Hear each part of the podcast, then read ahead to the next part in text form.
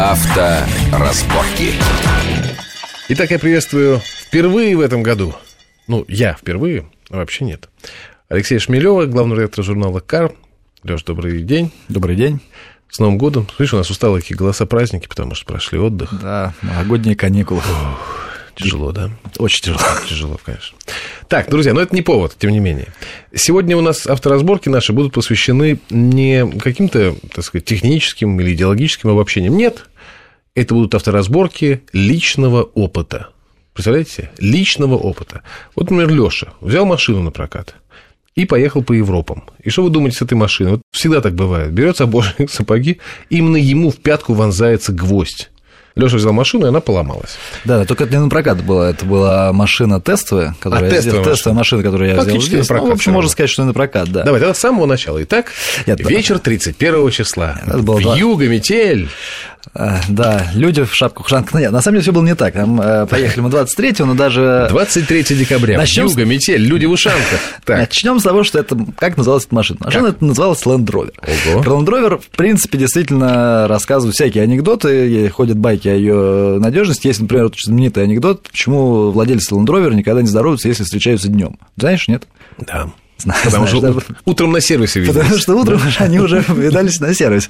Вот, но я... То есть я, А конечно, зачем про- ты такую машину Понимаешь, взял? ну, все надо как однажды попробовать на собственной шкуре. Вот. И в прошлом году у Саши Евштокина, который был до меня гостем программы, который был до меня главным редактором журнала «Кар», тоже был какой-то странный опыт, у него там какие-то глюки были, но я решил, что, ну, во-первых, я вроде вез- везучий человек, должно все срастись, а во-вторых, я никогда не думал о том, что машина может- может сломаться как-то серьезно. Ну, то есть, есть же лампочки какие-то, есть глюки электроники, ну, с этим всегда можно справиться. И, ну, собственно, а почему Land Rover? Потому что это был Discovery 4, почему э, взяли ее? Потому что она большая. Нас 4 человека, Логично. две пары, и в Discovery влазит действительно очень много вещей. Если едешь в Европу на неделю, это, э, особенно если собирают вещи две девушки, это всегда... А чья это сейчас марка Land Rover?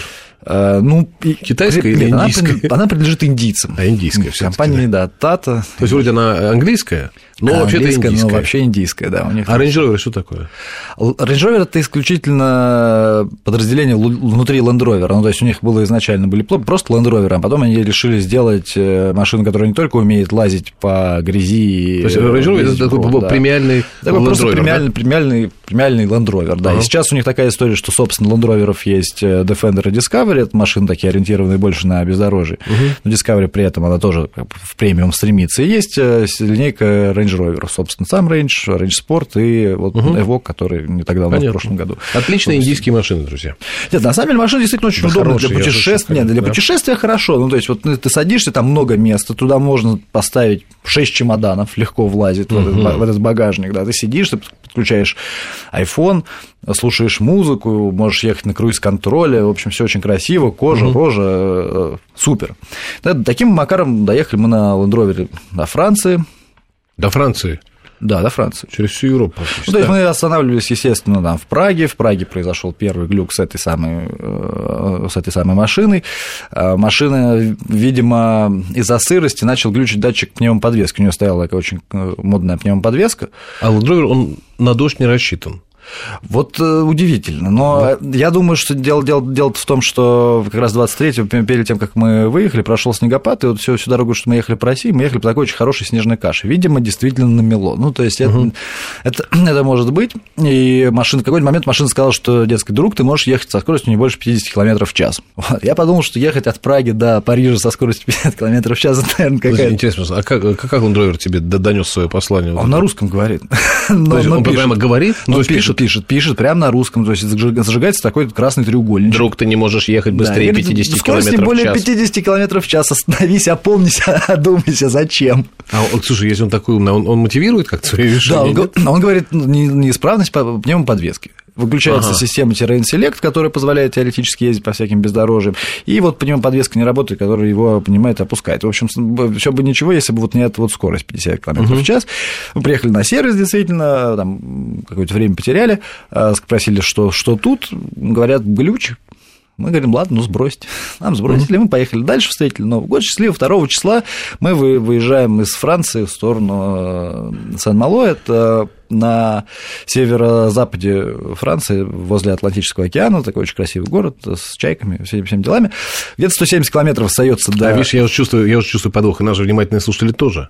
Там, где много влаги, там Rover не ездит. А Нет, вы возле моря, сам говоришь, знаешь, и чайки. Land Rover вот до туда, до туда-то он как раз и не попал. Mm. Собственно, какая где-то 170 километров остается до Сен-Мало, круговая развязка, и вдруг машина начинает делать так, и, ну, то есть двигатель повышает, э, непонятно почему повышает и изменяет тон работы, и в какой-то момент эта трасса, это автобан 130 км в час разрешенная скорость, едут там 140-150, и в какой-то момент у меня просто глохнет машина. Вот просто. Вот на, на ходу, на скорости где-то, наверное, 100 км в час. Я так думаю, ох, как круто. Я говорю, ребята, мы приехали. А учитывая, а учитывая традиционную э, нелюбовь французов к англичанам, знаешь, как они обрадовались, когда увидели, что посреди дороги вдруг Rover заглох. Не, он как бы глохнет, но он едет еще, он катится. Вот я по еду, да, я по, по инерции катится, я пытаюсь смотреть, где бы мне остановиться, потому что это автобан, надо аварийку включил? Авто... Я включил аварийку, перестроился вправо, при этом это все равно страшно, потому что темно, там такая вот э, слякоть какая-то, дождик капает, и фуры носятся так, ну, хорошо, mm. они, хорошо они там носятся. Я понимаю, что если остановиться, будет не очень приятно, а тем более, что проблема уже еще в чем машина, когда не работает, у нее не работает ни гидроусилитель, ни и тормоза заканчиваются в какой-то момент. Ну, то есть они вакуумный усилитель тормозов, если он, ну, условно, два нажатия он держит, то на третий, э, как на там, 55-м газе, надо прыгать на, на педаль ногой, чтобы, чтобы вот эту двухтонную дуру остановить как-то. Как интересно. Так. И в итоге, слава богу, там нашелся карман, в который я отрулил, остановился, Стою, думаю, что делать. Но к чести Land Rover, они же знают о том, что у них есть вот это вот про них анекдоты, про встречающиеся на сервисе людей. У них есть такая штука. Каждый человек, по идее, который купил Land Rover в России, или не купил, а взял покататься, у кого-то, кто купил, у него есть такая специальная карточка, по которой можно позвонить, и э, тебе помощь окажут по всей территории России, по всей территории Европы, как написано. Угу. Ну, вроде как удобно. Там номер 8800 и какие-то дальше еще истории. Да, на 2 января по Москве уже, наверное, там, ближе к 11 ночи. Звоним 8800. Понимаешь, а самый смех, смех, вот здесь начинается смех, потому что 8800 не работает.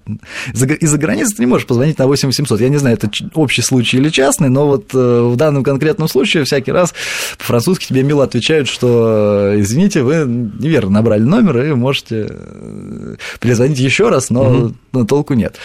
То есть Соответственно, что делать? Надо лезть в интернет, искать этот самый номер. В интернет можно лезть при помощи сотового телефона, в общем... Ну, ну это нормально. Да.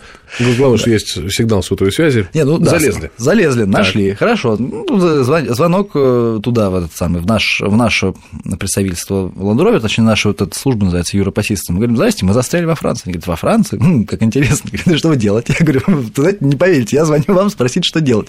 Они говорят, отлично, с вами, в принципе, должны связаться наши люди. А ты представляешь себе, это уже почти что ночь, э, трасса, э, фуры, фуры дождь, да, дождик. Мы, таких, поеживается, и, и мы вчетвером в таких э, очень красивых оранжевых жилетках, вот таких, в которых ходят наши таджикские друзья вот здесь, когда ремонтируют улицы, потому что по законам европейским, я не знаю точно во Франции, во Франции он действует или нет, но если у тебя сломалась машина, ты должен нацепить эту жилетку, надеюсь. А у тебя в машине должно быть четыре жилета? Да, по европейским законам в каждой машине должно, должно быть определенное Господи, количество жилетов. Что, правда, что ли? Да, оранжевых. Абсолютно. Ну, они бывают оранжевые, бывают такие желтенькие, да, бывают салатовые, но, но главное, ты обязан их иметь. Да, обязательно. А фосфорицирующая кепка? Вот про кепку, как правило, ничего. Нет. Не, Ладно, так, окей, значит, и они говорят, с вами должны связаться наши представители. Да, они говорят, с вами должны связаться наши представители. И, собственно, говорят, что делать? Я им говорю, сидите, ждите. Вот, я в этот момент, конечно, чувствую себя полным идиотом, потому что у меня четыре человека, ну, то есть, помимо меня три человека, которые вроде как хотели куда-то попасть, но, они, но ничего не происходит. Ну, вина не твоя, вина О, Безусловно, вина, вина не моя здесь э, я ничего не делал с этой машиной такого, что... Или делал? Нет, нет, если бы, если бы, тогда, тогда мне бы хотя бы было как-то угу. легче и проще. Нет, не делал, но я, я понимаю, что вот в, в этой ситуации я действительно не очень не представляю, как бы, как вот мне дальше выбираться. Еще мне, ну, то есть, еще сложнее мне от того, что когда я начинаю представлять, что было, что было бы, если бы это была моя машина. Ну, то есть здесь я, по крайней мере, понимаю, что у меня есть какой-то условно вариант X, самый крайний, когда там, ничего не работает, я могу просто оставить ее там, сказать, да, ладно, и пойти поймать такси, не знаю, вызвать ну, да. такси, ну, то есть и бросить, бросить ее там. Что бы делал я, если бы была не моя машина, не знаю. Ну, я действительно жду, пока свяжутся с французом, в этот момент перезванивают э, действительно французские люди, ну а дальше, дальше тоже забавно, это же Франция. Они говорят, здрасте, вы говорите по-французски? Я говорю, ну, в принципе, да, но а мы можем по-английски. Они говорят, нет, знаете, к сожалению, нет, по-английски вот не можем. Просто из принципиальных соображений, вы знаете, несмотря на то, что машина Land Rover, нет, только французский. Oui, oui. А, дальше. Oui, monsieur.